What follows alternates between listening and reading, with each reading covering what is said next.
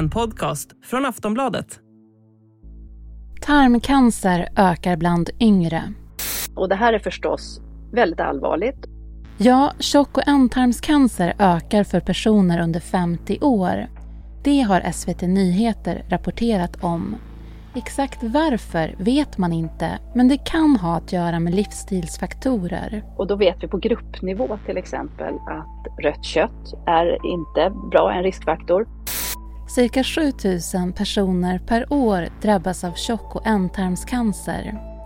Siffror från Socialstyrelsen visar att de senaste 10 åren drabbas drygt 6 personer under 50 år per 100 000 invånare av tarmcancer. På 1970-talet var den siffran ungefär 4 personer. Ökningen har skett gradvis sedan 90-talet och den här problematiken ser man i hög och medelinkomstländer. Om utvecklingen fortsätter kommer siffran på några år att vara att en av tio med tjocktarmscancer är under 50 år och för ändtarmscancer en av fyra. Så vilka är egentligen riskfaktorerna?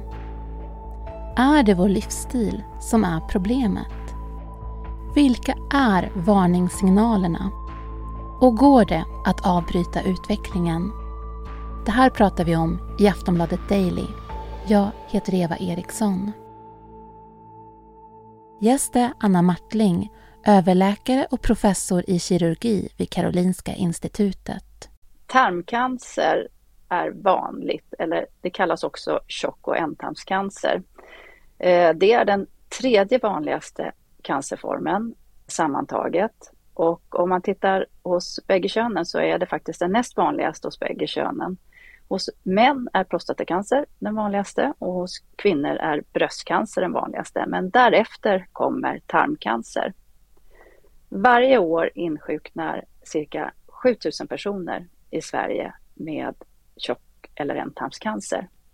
Och det är ungefär lika vanligt hos män som hos kvinnor. Ändtarmscancer är dock något vanligare hos män. Eh, men sammantaget så ser det ungefär lika ut hos kvinnor och män. Att då tjock och ändtarmscancer ökar hos personer under 50 år, hur ser du på den utvecklingen? Det är förstås väldigt allvarligt. Eh, vi ska komma ihåg att tjock och ändtarmscancer är företrädesvis vanligast hos en något äldre eh, befolkning. Ungefär 50 procent är över 70 år.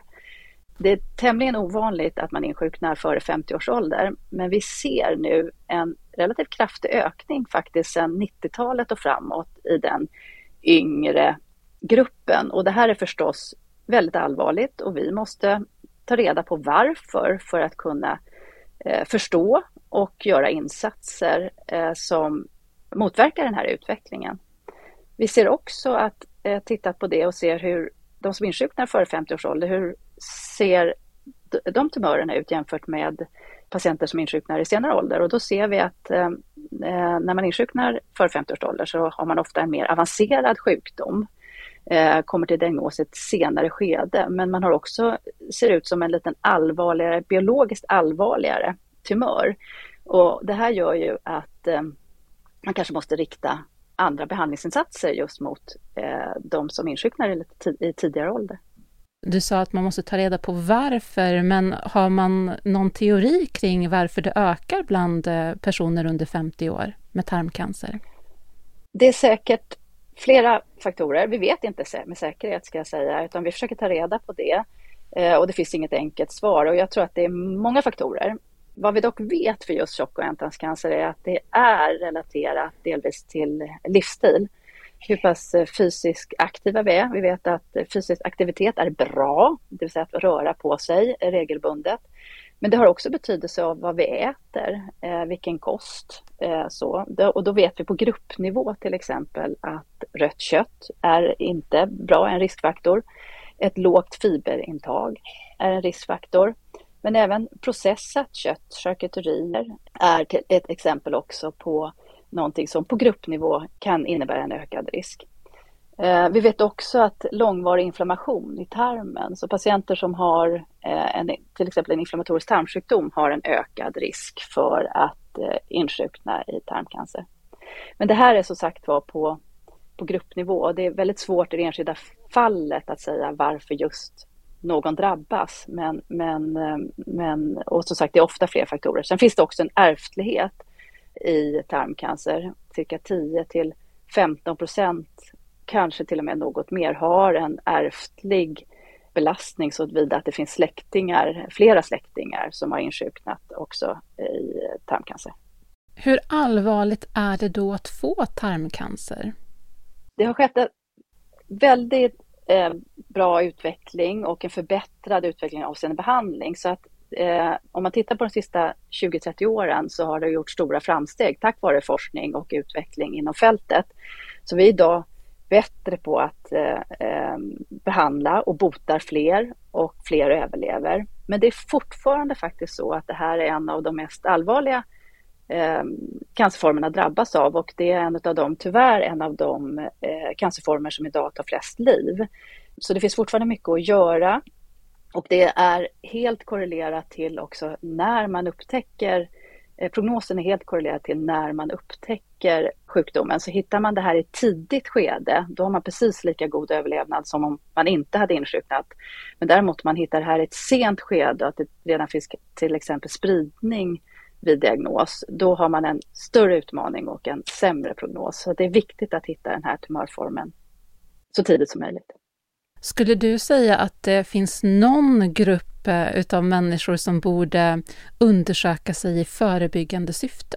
Vi har idag, eh, sedan 2008 har vi i Stockholm en eh, infört screening för personer som är friska personer över 60 år som erbjuds screening och det här håller på att införas nu i hela landet.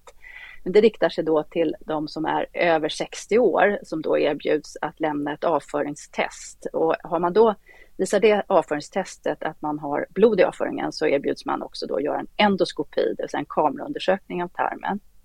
Patienter som har inflammatorisk tarmsjukdom bör också eh, erbjudas screening tidigt och det görs idag. Men det är då också viktigt att om man har inflammatorisk tarmsjukdom att man går till sina screeningundersökningar, det vill säga undersökningar av tarmen.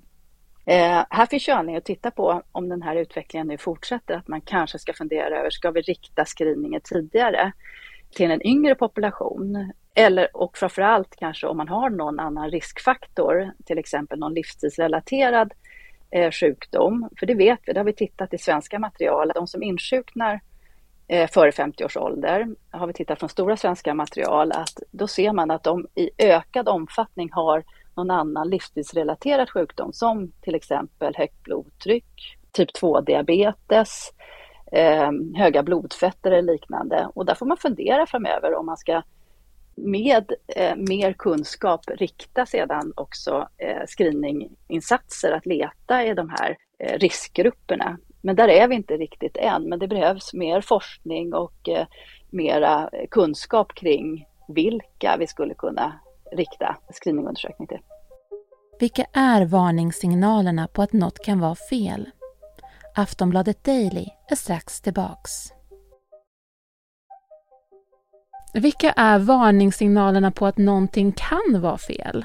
Ja, symptom på en tumör i tarmen kan vara ändrade avföringsvanor, till exempel att man behöver gå mer ofta på toaletten eller att man går mer sällan på toaletten. Det kan också vara tillkomst av blod i avföringen eller, eller eh, ändrad färg på avföringen. Eh, eller slem till blandning i avföringen. Tyvärr är det så att många av de här eh, tumörerna ger egentligen inte så mycket symptom förrän de har tillvuxit efter en tid och det är därför som det är viktigt just med de här eh, att, screening, att, eh, metoderna där man letar tidiga förstadier eller eh, så att man till och med kan ta bort så att man inte insjuknar. Förstadier det är typ polyper i tarmen eller liknande. Men ändrade avföringsvanor, eh, skulle man säga kort sammanfattningsvis, är väl det som om man har om det förändras och det står under längre tid kvar. För det är ju förstås så att det är vanligt med att tarmen ibland kan eh, förändra sig och att man eh, kanske behöver gå oftare på toaletten eller mindre ofta på toaletten. Men om det där kvarstår i flera månader, då ska man söka hjälp. Och det tycker jag är ett viktigt budskap, att även om man då är yngre och har ändrade avföringsvanor så ska man, och det kvarstår under en längre tid, så ska man söka vård för att bli adekvat utredd. Du nämnde polyp. Eh, vad är det för någonting egentligen? Polyp är något som är vanligt. Det är en liten utväxt i slemhinnan i tarmen kan man säga och det här är något vanligt och det eh, med stigande ålder så bildas det ofta polyper i tarmen. Eh, så att det behöver inte bli något farligt men de kan utvecklas sedan till att, att det blir cellförändringar i det och kan utvecklas till en cancertumör. Och eh, det är ju så att om man har polyper i tarmen och vet det, då går man ofta i kontrollprogram så man kan hålla efter och ta bort polyper i tarmen så att man eh, liksom håller undan och att det inte utvecklar sig till någon, någon cancertumör. Men som sagt, det här är vanligt och det är framförallt inte så vanligt i ung ålder, men det är vanligt i stigande ålder. Så med tiden så utvecklar nästan alla polyp, någon enstaka kanske polyp i tarmen. Eh, och i de allra flesta fall helt ofarligt. Men det kan vara ett förstadium till eh, att sedan utvecklas till en, en cancertumör.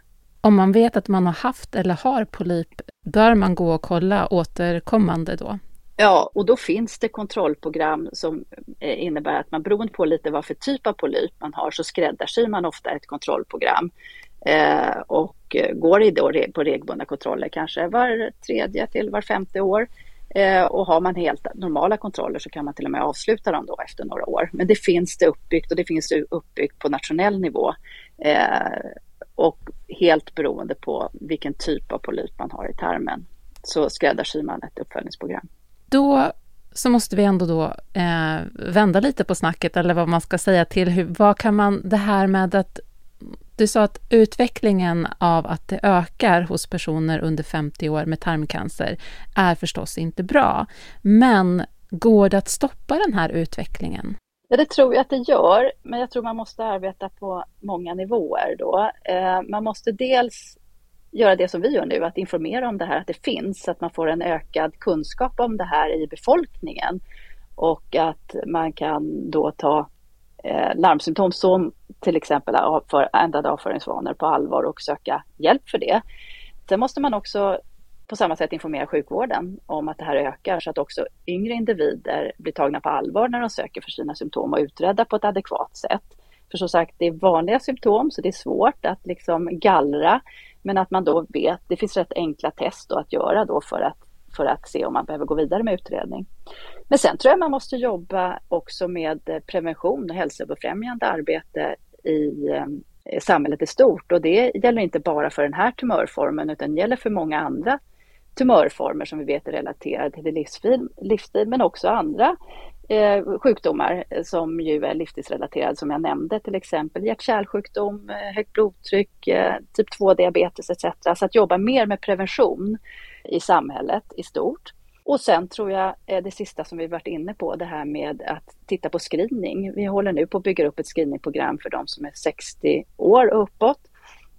Men här kanske man då ska göra riktade insatser eh, på eh, samhällsnivå till eh, riskgrupper Eh, för att gå ner lite i åldrarna och titta efter den här och titta efter förstadier eller tidiga stadier av den här tumörformen.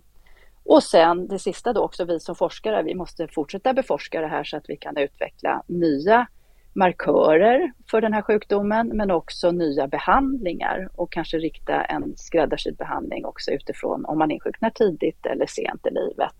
Så på många olika nivåer, eh, men jag tror att det, för att vända så måste man göra den typen av insatser. För den som lyssnar, vad kan man själv göra, för vi var inne på livsstil, vad kan man göra i förebyggande syfte? Ja, och det här är ju svårt med livsstil för att det är ju så här att för de allra flesta som drabbas så, så kan man inte sätta fingret på vad är det just i det enskilda fallet som har, eh, som har lett till det här. Och man, kan, man ska komma ihåg att vi eh, ska inte skuldbelägga någon utan det här är så att man kan leva ett väldigt hälsosamt liv och ändå drabbas. Men jag tror att ändå att om man tittar på gruppnivå så kan man ta till sig det vi vet med att det är bra att röra på sig. Det är bra att äta mycket grönsaker, fibrer, kanske minska något på sin eh, konsumtion av rött kött, eh, charkuterier etc. Det är ju saker man kan göra som individ och som vi vet på gruppnivå är bra för det minskar då risken eh, att man ska insjukna. Men som sagt, återigen, man måste komma ihåg att för de allra flesta så är det ju så att man ändå kan drabbas trots att man lever ett, ett väldigt hälsosamt liv. Tyvärr är det så. Och då är det viktigt med de här, kanske, de här screeninginsatserna vi gör till den friska populationen mera. Eh, från ett, ett samhällsperspektiv egentligen, att vi tar ansvar att leta efter förstadier eller tidiga tumörer. Det sa Anna Martling, överläkare och professor i kirurgi vid Karolinska institutet. Du har lyssnat på Aftonbladet Daily med mig, Eva Eriksson, och vi hörs snart igen.